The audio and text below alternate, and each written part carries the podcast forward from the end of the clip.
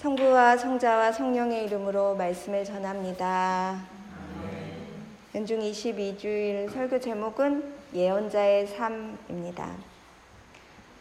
분명 삶은 과정 가운데 발견하는 기쁨을 맛보게 해줍니다. 마치 여행처럼 말입니다. 오늘 여기까지만 가면 재미없는데 끝까지 여행을 다 하면 볼 거 다 보고 누릴 거 다 누리고 먹을 거 다 먹게 되는 여행처럼 중간에 돌아오면 다 누리지 못합니다. 세상에는 빛나는 별처럼 반짝거리는 이들이 있습니다. 각 별들은 빛나는 계절과 시간이 다릅니다. 누군가 그 별을 발견할 수 있다는 보장은 없지만 그게 존재의 이유는 되지 못합니다. 저에게 지난 주간은 수많은 반짝거리는 별들을 본 것이 아닌가 하는 기분이 들게 했습니다. 좀 긴 거리를 갔다 왔어요. 동해에서 부산까지 다녀오면서 사람들을 만났는데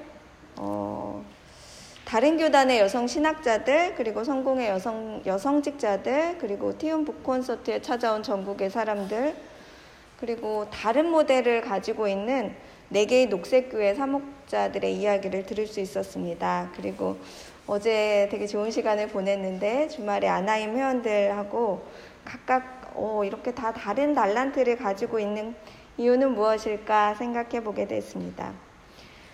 또 저녁 식사에서 약속이 있어서 만났던 분들은 저에게 별들의 반짝거림이었습니다. 발견하는 자만이 기쁨을 누릴 수 있는 이들의 소리는 기억으로 잘 남아 저에게 더 넓은 온벨트를 가지게 이끌었습니다. 온벨트라는 말은 생명체가 인식하는 세계예요. 그 주관적으로 어떤 한 생명이 인식하는 세계라고 합니다. 이게 좀 확장되는 기분이었어요. 사실 어마어마한 업적을 이루어낸 분들의 소리 때문이었다라고 고백하기는 좀 어렵고요. 귀를 기울여서 각자 삶 속에서 귀한 열매를 열리고 그리고 또 맺어가는 모습이 굉장히 소중하게 느껴졌습니다. 제가 알고 있는 숫자가 다가 아니라는 듯 다른 리듬을 가지고 서로에게 방해되지 않고 자기 세상에서 반짝임을 간직하고 있었습니다. 디제잉 음악 아세요, 여러분? 축제 가면은 이렇게 여러 개 리듬이 이렇게 교차해서 막 나오잖아요. 처음에는 되게 단타가 나오다가 그 단타가 쭉 나오고 배경으로 깔리고 계속 엇박자가 나오고 그래서 여러 개의 음악이 씻겨가지고 굉장히 축제를 풍성하게 하는 그 음악처럼 다 다른데 굉장히 풍성한 흥을 돋구는 음악을 한 편 제가 들은 것 같은 느낌이 들었습니다. 제가 들은 얘기를 조금 설명해 드릴게요. 대한성공의 거제교회에 계시는 유명하신 분님이신데 이런 얘기를 하시는 거예요. 아파트의 원룸에 너무 버려지는 화분들이 많아서 그게 너무 불쌍했대요. 그 화분들이. 그리고 이사가는 집들에서 내놓은 화분들이 너무 불쌍한데 그렇게 하면 햇볕에 다 말라 죽을 것 같더래요. 그래서 걔들을 이렇게 데려다가 집에서 이렇게 키우시는 거죠. 키워가지고 당근에 내놓는 거예요. 당근에 내놔서 그걸 여러 개를 하셨다는 거예요. 많이. 그런 얘기를 하셨어요. 근데 되게 감동을 받았어요. 그러니까 되게 사람들이 하찮게 생각하는 그 생명을 가져다가 그렇게 키워가지고 또 누군가 필요한 곳에 어마어마한 돈을 받았겠어요. 필요한 곳에 이렇게 주는 것이 굉장히 귀하게 느껴졌습니다. 그리고 쌍샘 자연교회에 심호하고 있는 백영기 목사님 얘기를 좀 들려드릴게요. 도시에 20명 남짓하던 교회에 있었는데 도시가 재개발 지역으로 묶였대요. 그러면서 여기 도시를 떠나야 됐는데 되게 가난한 20명 남짓이었고 건물이 없었대요. 그래서 여기를 정리해서 어떻게 다른 곳을 갈까 했는데 돈도 없었고 신자도 없어서 우리 농촌으로 가자 이렇게 얘기를 한 거예요. 언제? 30년 전에. 그래서 이제 목사님은 한 10가구 따라오면 많이 따라오겠지 이렇게 생각했는데 어쨌거나 도시에서 농촌 지역으로 이사를 하게 된 겁니다. 이 마을이 어떻게 됐을까요? 처음에 9가구였는데 지금 30년이 지난 지금은 45가구가 됐답니다. 근데 너무 솔직하신 게 45가구가 우리 교회 신자들이 아니라는 거예요. 이분이 마을 안에서 뭘 하고 있냐면 도서관, 책방, 그리고 스테이, 북스테이를 하고 있고 문화공간을 하고 있더라고요. 그리고 교회를 하고 있는데 사람들이 여기 이게 있다는 것을 사람들에게 자랑하고 인근에 있는 펜션들도 여기 이런 게 있다고 사진 찍어서 자기 펜션 홍보하는 데 쓴다고 합니다. 그러면서 얘기하시는 게 사람들 사는 데 필요한 게 여기 있는 거죠. 이 일을 우리 교회가 하고 있습니다. 그런 역할을 수행하고 있습니다. 굉장히 감동을 받았어요. 조명숙 부제님 은퇴하셨는데요. 무슨 얘기를 하시냐면 한동대학교 친구들이 교회에 왔대요. 포항교회에. 근데 한두로 오는데 왠지 인스턴트만 먹고 집밥을 못 먹어서 그런지 애들이 다 너무 힘이 없어 보였대요. 그래서 대학생들을 위해서 밥을, 주말 밥을 하기 시작하신 거예요. 근데 처음엔 그렇게 오래 하실 줄 몰랐대요. 10년을 하신 거예요.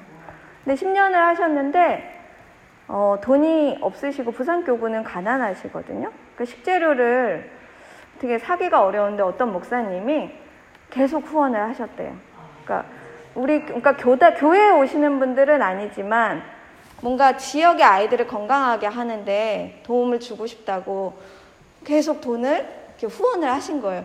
그 돈이 없었으면 아마 못했을 거다 그러는데 뭔가 그 돈을 받으니까 책무감도 있고 해서 10년이나 그 집을, 그러니까 집밥을 지어주신 거예요. 그래서 뭐 빈대떡도 부쳐주시고 밥도 주고 이렇게 차려주셨던 거죠.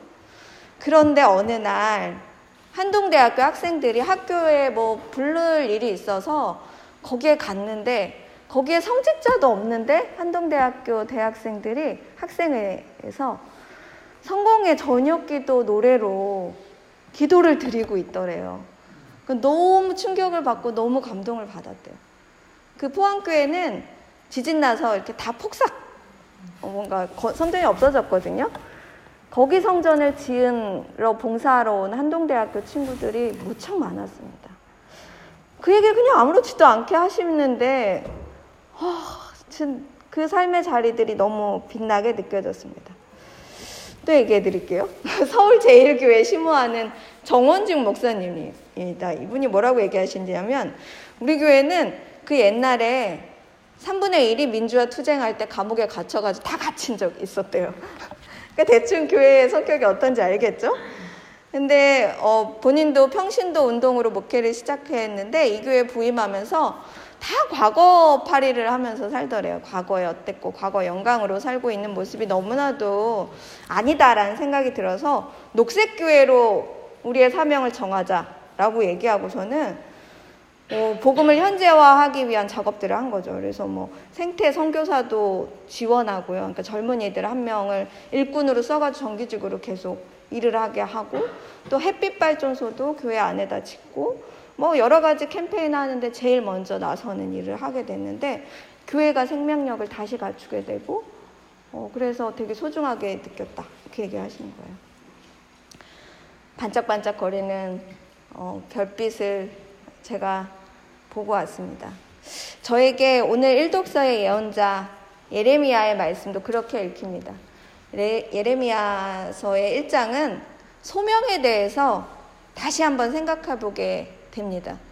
예레미야가 뭐라 그래요? 자기는 아이라서 말을 못한다고 그러시잖아요. 근데 이렇게 절망하고 있는 예레미야를 붙잡아 주시고 용기 주시는 야훼와의 대화를 가만히 보면 조금 좀 그래요. 왜 그러냐면 그에게 능력을 내려주시고 미래를 보게 해주시겠다 이런 내용이 아니에요. 뭐라고 하죠? 용기를 내라. 내가 너와 함께 있겠다. 너의 입을 거룩하게 하겠다. 내 손이 너를 축복했다. 이런 말씀이 있지 않습니까? 주님은 좀 이런 식이에요. 하느님은. 그렇지 않습니까? 그분의 부르심은 모세 때부터 그랬습니다.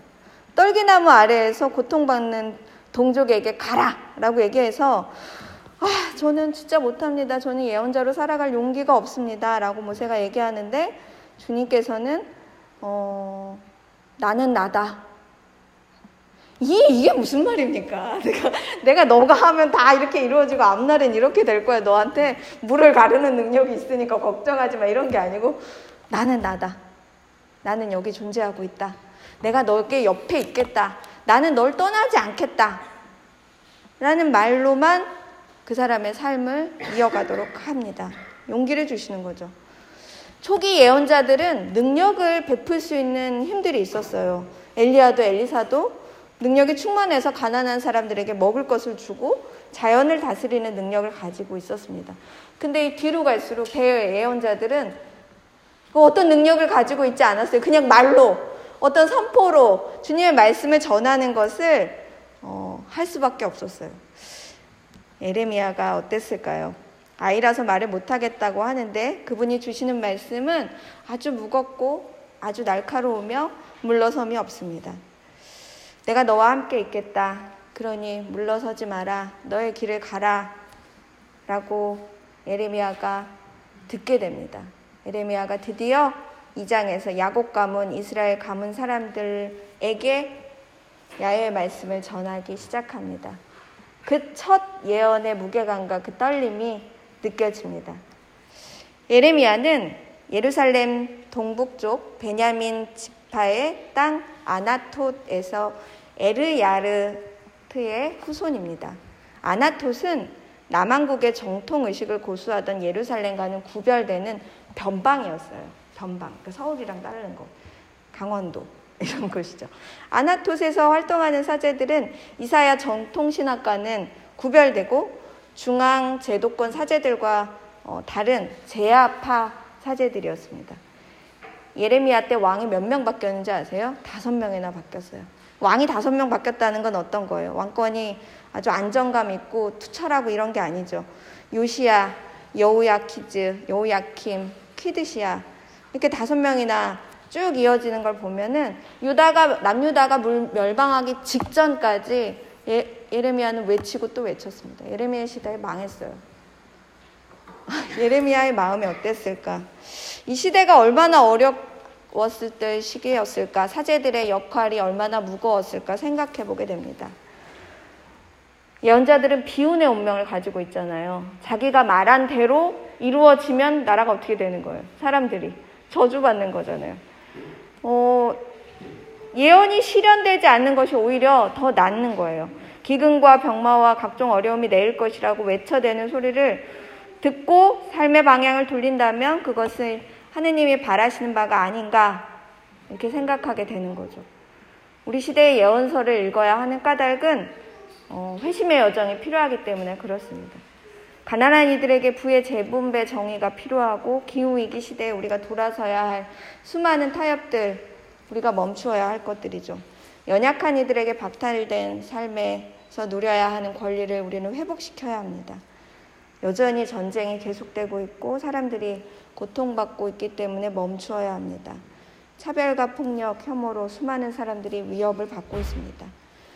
우리는 예레미야의 삶을 통해서 받쳐진 그 외침을 통해 어긋난 것들을 점검하고 다시 제자리로 돌아갈 준비를 해야 합니다.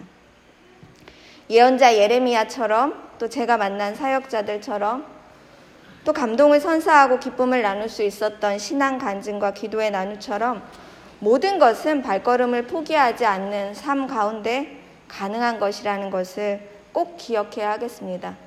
오늘 그리스도께서 어디에 들어가셨다라고 나오는지 아십니까?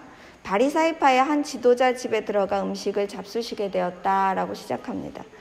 그분은 왜 바리사이파 사람들과 지도자들, 안다는 이들에게도 모진 소리를 해가면서 가르침을 멈추지 않았을까 생각해 보아야겠습니다. 제자들에게만 아낌없이 나누어 주시고 그에게 찾아오는 병자들만 고쳐주고 길을 따라다니는 이들만 가르침을 주셨다면 편안하지 않았을까요? 그런데 오늘 주님 곁에 있었던 많은 이들, 특히 그에게 반목하고 결국 그를 죽음에 이르게 했던 이들도 곁에서 이렇게 물리치지 않으셨어요. 저리 가라! 이러지 않으셨습니다. 오히려 그들에게 말씀해 주십니다. 낮은 자리에 앉아라. 들을 거라고 생각해서 말씀하셨을까? 낮은 자리에 앉아라. 예수님을 잡으러 온 대사제의 종 말코스의 귀를 고쳐주셨던 이를 우리는 기억해야 합니다. 잡히는 그 순간에도 빌라도와 대화를 나누셨습니다. 빌라도 너는 안 돼. 될종이 안, 너는 알고 봤더니 깨달을 자격이 없어.